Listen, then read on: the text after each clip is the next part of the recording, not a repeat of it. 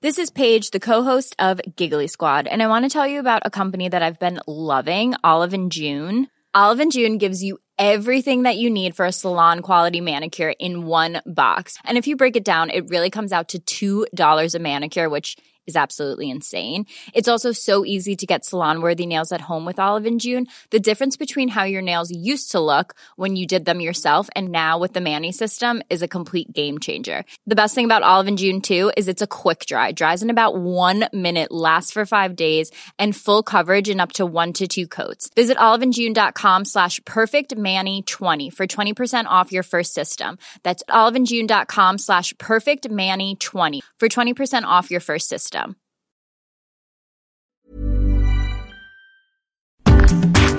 Welcome once again to the Debunking Economics podcast. I'm Phil Dobby and Professor Steve Keen is with me as well. We've talked a lot about the importance of energy to the economy. In fact, is it so important that those with energy resources will always be the winning economy with a positive trade balance? Is energy efficiency a race to the top? In other words, that's today on the Debunking Economics podcast. Well, we have talked about energy as being the real driver of an economy. And Steve, you reckon the formula for production is wrong. It's not a function of capital and labor. You have to include energy in there. And uh, I guess the question is, where does it go in? Because, I mean, capital and labor, they're, all, uh, well, they're almost interchangeable, aren't they, really? Because if you've got uh, lots of people, they're just bad consumers of energy because they're not as efficient as machines. Whereas if you invest in capital, then you can automate stuff. And so you, you, you get a better return. So capital and labour are one thing. The other input certainly is energy. Well, it's, it? it's it, the moment is the machines are what determine your capacity to turn energy into useful work or into use, use products which which embody useful work. Uh, so the machines are doing you know, this is so different to say 250 years ago when so much of the work was done by manual labor directly. Uh, the manual labor these days is really there to control the machines, uh, sometimes to repair the machines. I think I posted a photograph on Twitter. People may have seen of watching two engineers working on the nose wheel of my plane that I was flying back from Amsterdam to London in last week. But soon, um, machines are going to be fixing machines soon, though, aren't they? Machines will be fixing machines at some stage, and that, that is certainly the direction we're heading in. Um, so you, you, your labour input is now ready to control the machines, to do what's necessary to make the machines function. And that labour is going to continue declining over time. Yeah. And, and what you see in terms of countries which have had enormous growth is they've used those machines to harness more energy and harness it more effectively. It isn't necessarily more efficient about how that's done because we often have ended up using uh, when we make something more efficient, we end up using more energy with it rather than less. Yeah, uh, it's really been an increasing amount of energy throughput. But uh, yes, it's the amount of energy you've got. So uh, the you know the amount of output that you can produce as a country or as a as a company is dependent on the amount of energy you've got access to, or the amount of it, or, or the cost of that energy and how efficiently you're using it. Is obviously and, and, and how you transform it. So of course, Japan's got almost no domestic energy sources, but clearly has been an extremely successful country in transforming the energy that it imports into into useful products. Yeah. So that's the um, that's that's the bottom line but, uh, success. Uh, right. Okay. But they, I mean, and it's, you know, good on them for doing that. If Saudi Arabia had done the same, then they'd be doing really well, wouldn't they? Because they've got uh, access to, you know, for a long time have had access to relatively cheap energy.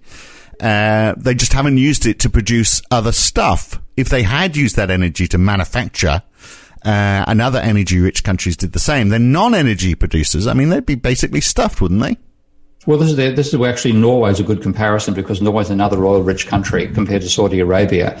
And what Norway did with its, uh, I'm not going to say it's a perfect country by any stretch of imagination, but what they did was say we're going to get this enormous surplus out of North Sea oil. We're going to use that twofold: one to build up a huge sovereign wealth fund, but also, secondly, to improve our infrastructure and our technology. Mm. And Norway was a very, very rural, um, very, you know, I went I'm still going to use the word peasant. I better not use the word because I've got quite a few good Norwegian friends. Good day, Tron. Um, but it was a very rural oriented, low tech society 40 or 50 years ago.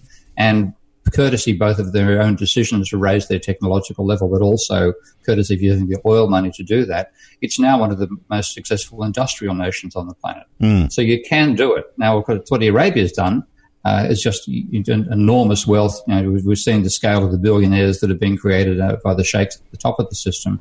However, they have started to realize that they are going to run out of oil one day or not be able to sell oil at once at some stage. So I understand there's actually quite a large uh, devotion of money, of money now to building solar technology in Saudi Arabia. And that, that may be their effective replacement for not when that oil is no longer usable. But what a surprise that they didn't, you know, uh, uh, that that's happening. I mean, you know, it would come as a surprise to no one. But surely they would have thought decades ago. Hang on a second, we've got all this energy. Uh, this energy, you know, there's an opportunity for value add. We can use it as a as an input to the manufacturing process. If we own that manufacturing process here, first of all, we don't have to ship the energy anywhere. Secondly, uh, we've got this relative advantage over those, you know, those other countries who have to, you know, if they haven't got any fuel, they're going to have to get people to do all the work fueled by the vegetables they eat. You know, we can do stuff so much more efficiently than they can. Why wouldn't they have done it decades ago? Partly because they're informed by economists. Economists tell them comparative advantage is what you should be doing. So yeah, you should specialize in mm. energy and let other countries specialize in manufacturing. Total nonsense because what you should be doing is using whatever resources you have to invest and develop new technology and new manufacturing production capability over time, which is what Norway has done, and also so where I'm now based has done. Do you know what the world's second largest exporter of food is? Uh, which country? Which country on the planet? Number one is America. What is number two country for exports of food? Uh, I don't know. UK probably exports quite a bit of uh, fruit and veg. I think it's, it's a net egg importer, I'd expect. Oh, is it? It's the Netherlands where I am right now. All right, okay. It's the second world, second, and the reason is because they've gone for a dramatic increase in the technology level of their, their farming, and they've actually cut out 90% re- reduction in water use and uh, almost eliminated pesticides by industrializing in terms of the greenhouses and things like that, and, and, and, and drip and drip irrigation rather than spray irrigation and so on. So a country which has got incredibly high population density and very small amount of land is the world's second largest exporter of food. So, so thank, yeah, thank God, though, economists have badly advised the nations of the world on this idea of comparative advantage, because otherwise, the uh, th- those people who were uh, rich in energy resources would be trying to uh, control the game. Well, they do to a large degree anyway. But yeah, but I mean, they'd be, but further, they'd be able to say, well, not only are we going to charge you a fortune for our energy, we're now going to mm. charge you a fortune for all the goods that are produced using that energy. Yeah, well, the energy is if you got if you got your hand on the energy, then you have an enormous advantage over those who don't have it. Yeah. But of course, what's actually happened, as we've seen in practice, is the countries that haven't had a domestic energy source have actually done better at saying if we're going to harness that capability to produce goods more effectively. So Japan is the outstanding example, of course. Yeah. But again, we, we talked a bit in the last podcast. We talked a bit about. I mentioned Deming's name. Now, why did Japan adopt the ideas of Deming? It's because Deming, being American, tried to persuade American manufacturers after the Second World War that they had to improve their manufacturing te- techniques and to take this lean approach he was talking in favor of rather than the, the straight stock standard Fordist production line. Let's, let's uh, develop a, a, just-in-time system, not so much on the um, on minimum of uh, warehousing and so on, but just a process which means you improve the production, continuous improvement process over time. America, having won the Second World War and being the biggest bully on the planet, realized we don't, we don't need your advice. He was completely ignored and he got an invitation from MITI, Japanese Ministry of Industry and Technology and, uh, and Trade and Industry. And he popped over to Japan. And when he arrived there, he said, look, at the moment, when you try to export products you're going to be producing low quality stuff, people will laugh at it and uh, say what a joke you are and they'll only buy it because it's cheap. In 20 years, they'll be complaining about unfair competition from you. Mm. That's exactly what happened. Yeah, um, but Japan has only got into that stage of being very efficient because they had to. So, uh, so, yeah, so like saying Saudi Arabia hasn't, Saudi Arabia hasn't because they've been able to be a certain logic to it. Yeah, Saudi Arabia has sort of like just been able to say, well, we don't need to, therefore we're sort of like uh, we haven't developed. Well, yeah, I was in Kuwait just recently. It, uh, I don't think I'd go to Saudi Arabia. Kuwait is actually rather a more progressive, progressive country overall. Mm. But what we're quite, I've arrived, uh, I think, very first thing in the morning, so it's still dark as I arrived, but it wasn't dark because in the in the drive from the airport to the hotel I was staying at uh, I went past a field which would have been, roughly speaking, say, uh, let's say 20 hectares, say 80 acres of land, and it had lots and lots of lights and nice, neat rows. Mm. Nothing else there, just basically power being used. Yeah. Uh, because they had the power, uh, and, and, it's almost free. You know, it's virtually free in those countries. So you you you don't having it on abundance means you don't necessarily think we have to make use of this stuff until such time as to start and to, to develop ourselves over time until you start to run out of it. That's what Saudi Arabia seems to be doing now. So if God had been slightly more progressive, and when he was designing uh, the world, he'd actually said, "Well, I'll tell you what, I can imagine how these countries are going to be divided up. I'm going to spread energy evenly amongst all of those, so everybody gets access to the same amount." If he if he, he thought that hard, he only had seven days, so I guess you know he didn't get to that. Yeah, bit of a rush, rush bit of, job, bit of yeah. a rush job, wasn't it? I mean, as Yeah. we've seen, I mean, there's lots of weaknesses which you could point to. But if he'd sort of just thought this through, so everyone had the same amount of energy, then it really would be a case, wouldn't it, of the most efficient user of energy creates the largest output, so they make or the, or the one that gets the most harnesses the most energy. Again, it isn't so much efficiency. It's it's and this is one of the things which um, I'll be doing the stats on this actually next week with uh, Michael Kumhof and Tiago Domingo uh, at the Bank of England. Uh, to actually try to fit this information to, about GDP, the relationship between GDP and energy. And what you find is there's a very much straight line relationship between the amount of GDP as we measure it, which is you know a, a price deflated sum sum of widgets, which is how we measure it right now, and energy use. And the more energy, the more widgets. So it, it is, hasn't been a case of uh, more efficiently using energy. It's using more of the stuff over time. Yeah. And if So you just even just roughly speaking, it's quite probable that the amount of energy per head that we uh, consume uh, has risen of the order of two percent, two or three percent per annum, which means doubling virtually every twenty years. So over the you know, two to the power of twelve over the uh, period of the Industrial Revolution. Uh, but that that is one of the, the catches which we've spoken about a couple of times. If you keep on doing that uh, in four, I think it's 450 years, doing it on the planet without any regard to what the other consequences of it. Forget global warming. The waste heat from that will be enough to bo- boil water across the entire planet. Yeah. So the, the approach we've been using, which is basically mm, not more efficiently using energy, but using more energy, uh, that has a use by date, and the use by date was probably uh, 1990. Right. Presumably it will plateau though, isn't it? Because we, I mean, you, we, there's only so much energy we can use. At some point, first of all, we're using it more efficiently, and secondly, to, to produce the same output. And secondly, at some point, surely our, our, the, the level of output's going to level off. We aren't going to keep on consuming at the same rate, are we? Well, I, I, um, there certainly has to be a plateau. Again, one of my favorite uh, blog posts is a blog post called, I think it's called Finite Physicist Meets Exponential Economist or vice versa.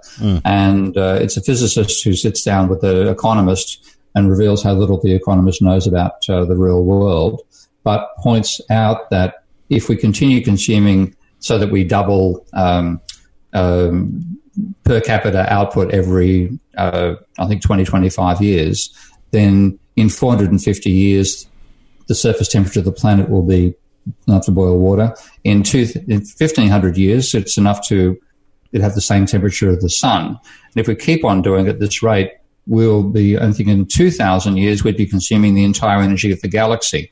Now, of course, we can't do that. So there is a limit, but I think what we've seen in terms of where really increased welfare has come from on an individual basis is increased use of energy. Yeah. Uh, it's, it's the unfair distribution of that increase in energy, which is a huge part of our conflicts today and will be even worse in the future.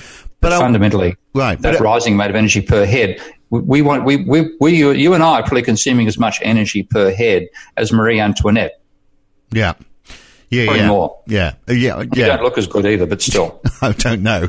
Well, she's decomposed quite badly. I, I think the oh, time, that's true. pas- But then passage of age. finally, it's- finally, she's finally caught up with us. Yeah. I, am going to say it's going to be marginal at the at best. Yeah. Look, um, we are going to use energy more, uh, other sources of energy. This this inequality which we've got, it's obviously largely driven by oil, but we've got other um, uh, alternatives like sun and wind. Will they ever become as efficient as oil? I think they've got to. They've Well, no, this is the trouble. They can't. They can't become as productive, efficient in the, the classic sense of efficiency, which is used by en- en- energy engineers, and that's what they call energy return on energy invested. Yeah. And this is the real catch we face because um, the amount of to get energy out, you have to put energy in to some extent. So if you and I were, you know, ten thousand years ago, uh, swinging from trees to get that uh, piece of fruit, we'd have to have eaten a piece of fruit the day before and that gave us the energy to grab that piece of fruit. So there's always an energy input to get energy output. Mm. And what you want is to have that being a, a very high ratio, so small amount of work, large amount of energy return. In the case of oil, it was the biggest we've ever experienced in our, in our species history because in the very early days, the amount of energy you needed to put in to get, to get oil out uh, was of the order of one to one hundred or one to three hundred, yeah, something in that range. So the pressure one, just shot it shot out the ground. Yeah, yeah, yeah. That's right. And so, so and that's under pressure. If you put a hole and it hits an oil uh, oil reservoir, it will come out of the ground. The hard stuff is stopping it. So that that is the um, the reason the oil age in particular uh, gave us a false idea that we could keep on doing this indefinitely. Coal being far worse, of course, because coal is far more polluting than oil, mm. and we have far more coal. We have, I think, we have about at current usage rates. Estimates are that the natural oil, the stuff we actually, you know, drill a hole to get rather than the shale oil stuff, that will run out in something of the order of less than a century. Whereas the coal at current usage rates would go for three centuries. Now, if we continue pumping the amount of of carbon that's in that coal, uh, the planet would have, you know, 2,000 parts per million coal, and it would be about as uh, the typical day in London would be a typical day on Venus right now, which you don't want to experience. So there are limits to how much we can consume of this stuff, but we have been consuming it as if we can keep on doing it indefinitely. And those the days that being are numbered, and I said we're already gone past, I think, the peak point. We should have stopped doing what we're doing in terms of the, exploiting that coal, that carbon-based energy about uh, 20 or 30 years ago. But if you're in a country, uh, say you're in North Korea, imagine you're Kim Jong-un just for, for, for a moment, and you don't have access to, I don't, I don't know what resources they do have in, in North Korea, but let's assume you don't have access to, uh, to oil and you wanted to just build your own ecosystem. You wouldn't worry. You'd just sort of like say, well, oil doesn't exist. I'm going to have to use uh, inefficient energy sources like uh, like solar cells or uh, maybe hydroelectric schemes, which I think are reasonably efficient. Uh, or I'm going to go nuclear, which uh, is probably what he'd do, seeing as he's uh, already got a penchant for that. Um, then you would, even if it cost you more to produce it, um, you're not going to. You, you, you're still able to create more efficiency out of that and develop your own ecosystem where you are getting more out of the energy that's, well, there's, that's there's a real about the, the, the, the, issue. The issue is international trade, isn't it? If you make anything, it's going to be so expensive comparatively because of the energy input. But if it's just for your own closed ecosystem, you wouldn't have to worry about that. Well, the trouble is you have to be net productive. I mean, you can't have, you can't have to put in you know, one kilowatt of energy to get 900 watts out. Right. You've got to have a positive, and there has to be a substantial positive before you can support anything other than a, a you know a, a, scraping existence. So the the point of of uh, no return, in effect, of if you fall below this level, then you're going to go backwards. Is something of the order of, of, of energy return, energy invested of five. So in other words, you want to put no more than one kilowatt in to get five kilowatts back. Right. And in the early days of the photovoltaic cells, when they'd only convert, say, 10% of the electricity, 5% in some cases early on, of that electricity into energy, then the amount of work it took to build the photovoltaic cell in the first place uh, was so great that over the life of the photovoltaic cell, it would return less than the amount of energy needed to build it.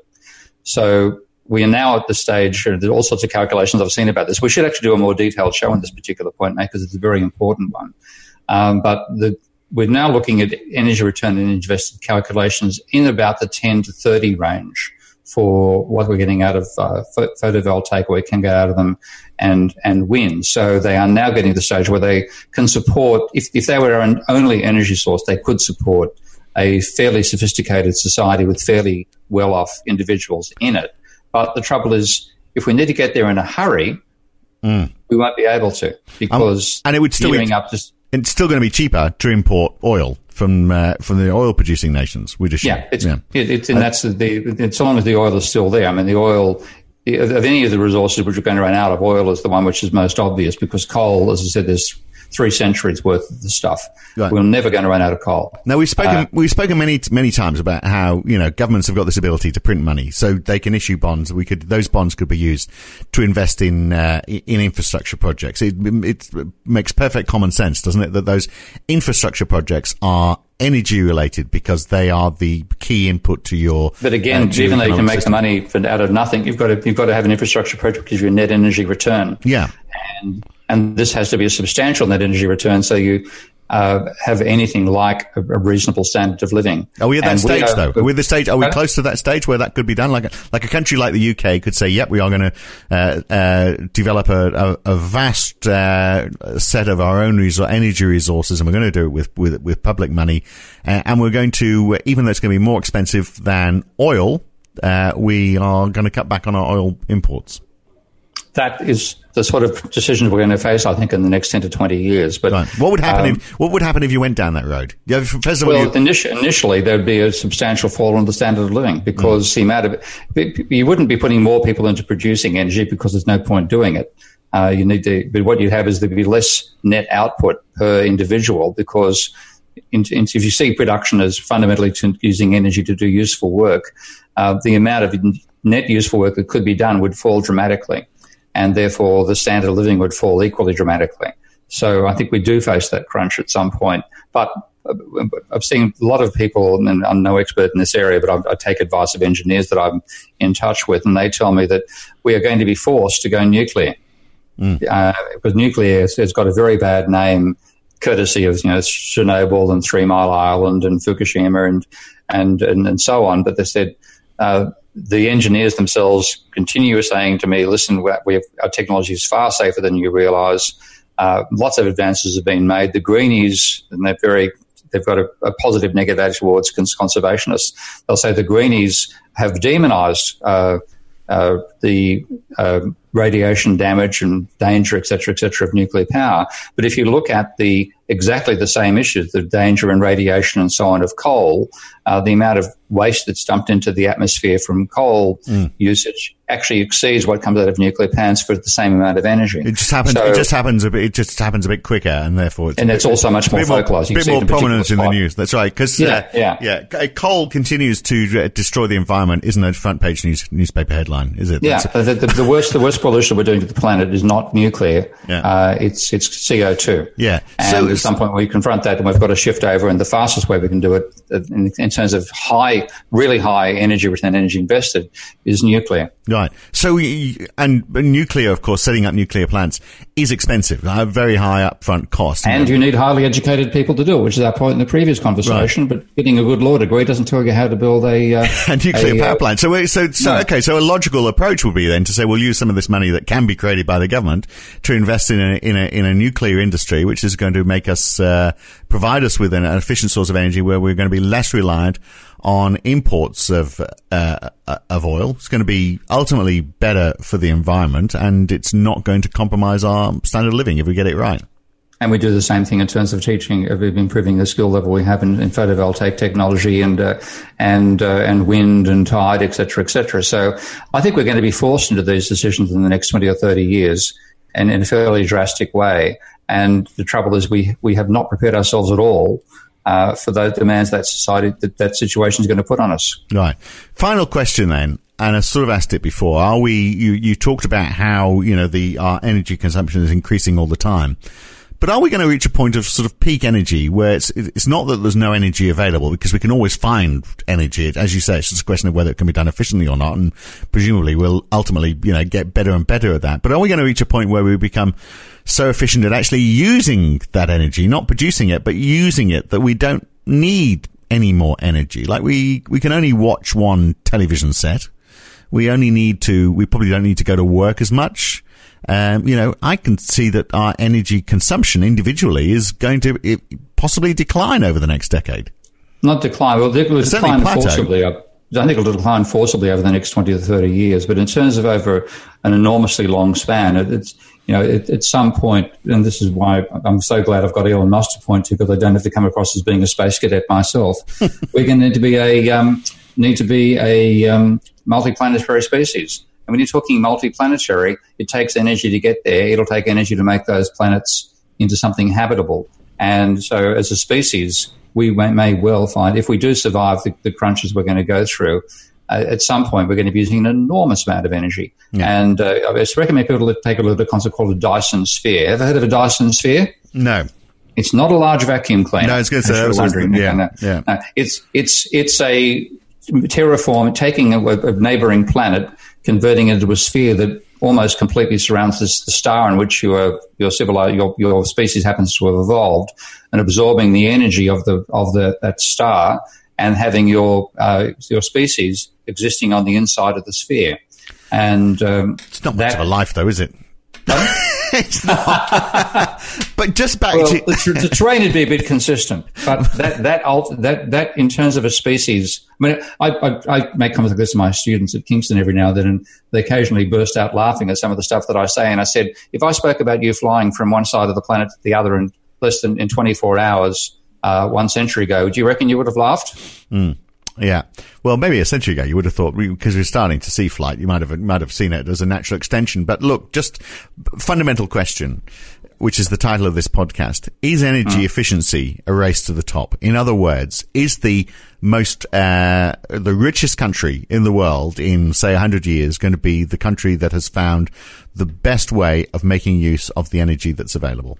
I think the, I wouldn't say energy efficiency, I'd say energy return and energy invested. The country that achieves success on getting a high energy return and energy invested in a non carbon based energy source uh, is going to be, if there's going to be any such thing as a global winner, that'll be the global winner.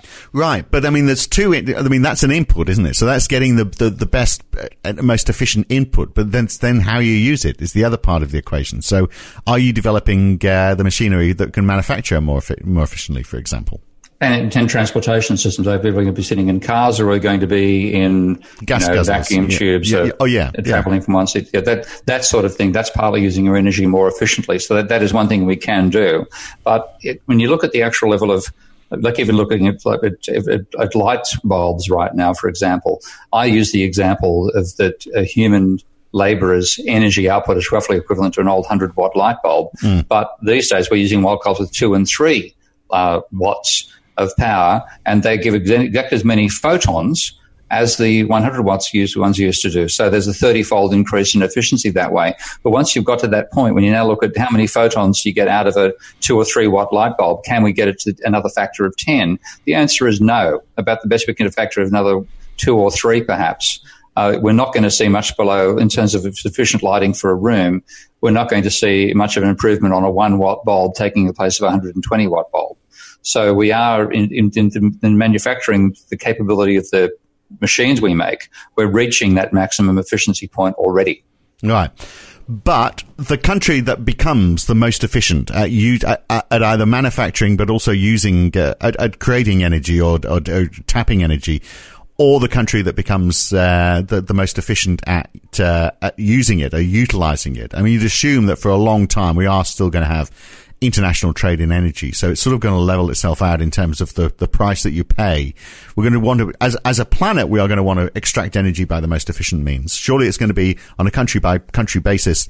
Uh, who is using it more efficiently. And I'm just wondering whether that is going to overcompensate or not overcompensate, but compensate for the fact that there are countries that have got access to energy, which gives them a natural advantage. You see what I'm saying? Is it, is that's, it? That's possible. But I think at the same time, because like in terms of the energy source you're going to have is solar predominantly. And mm. I'm afraid that gives a definite advantage to those closer to the equator. So we might also see some large geopolitical shifts occurring over time that the areas which you were, you know, uh, left as, as, wastelands comparatively to the, uh, the temperate climates, uh, since we've done such damage to the planet, they may be the ones where um, we have to move over time because in terms of absorbing energy, they get more of it from the sun. Right.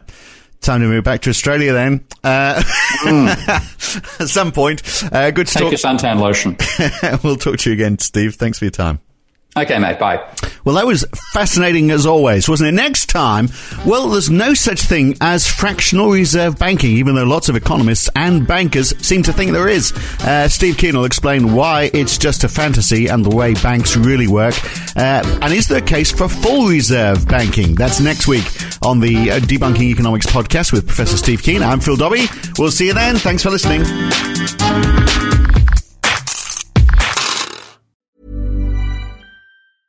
Mom deserves the best, and there's no better place to shop for Mother's Day than Whole Foods Market. They're your destination for unbeatable savings, from premium gifts to show-stopping flowers and irresistible desserts. Start by saving 33% with Prime on all body care and candles. Then get a 15-stem bunch of tulips for just $9.99 each with Prime. Round out Mom's menu with festive rosé, irresistible berry chantilly cake, and more special treats. Come celebrate Mother's Day at Whole Foods Market.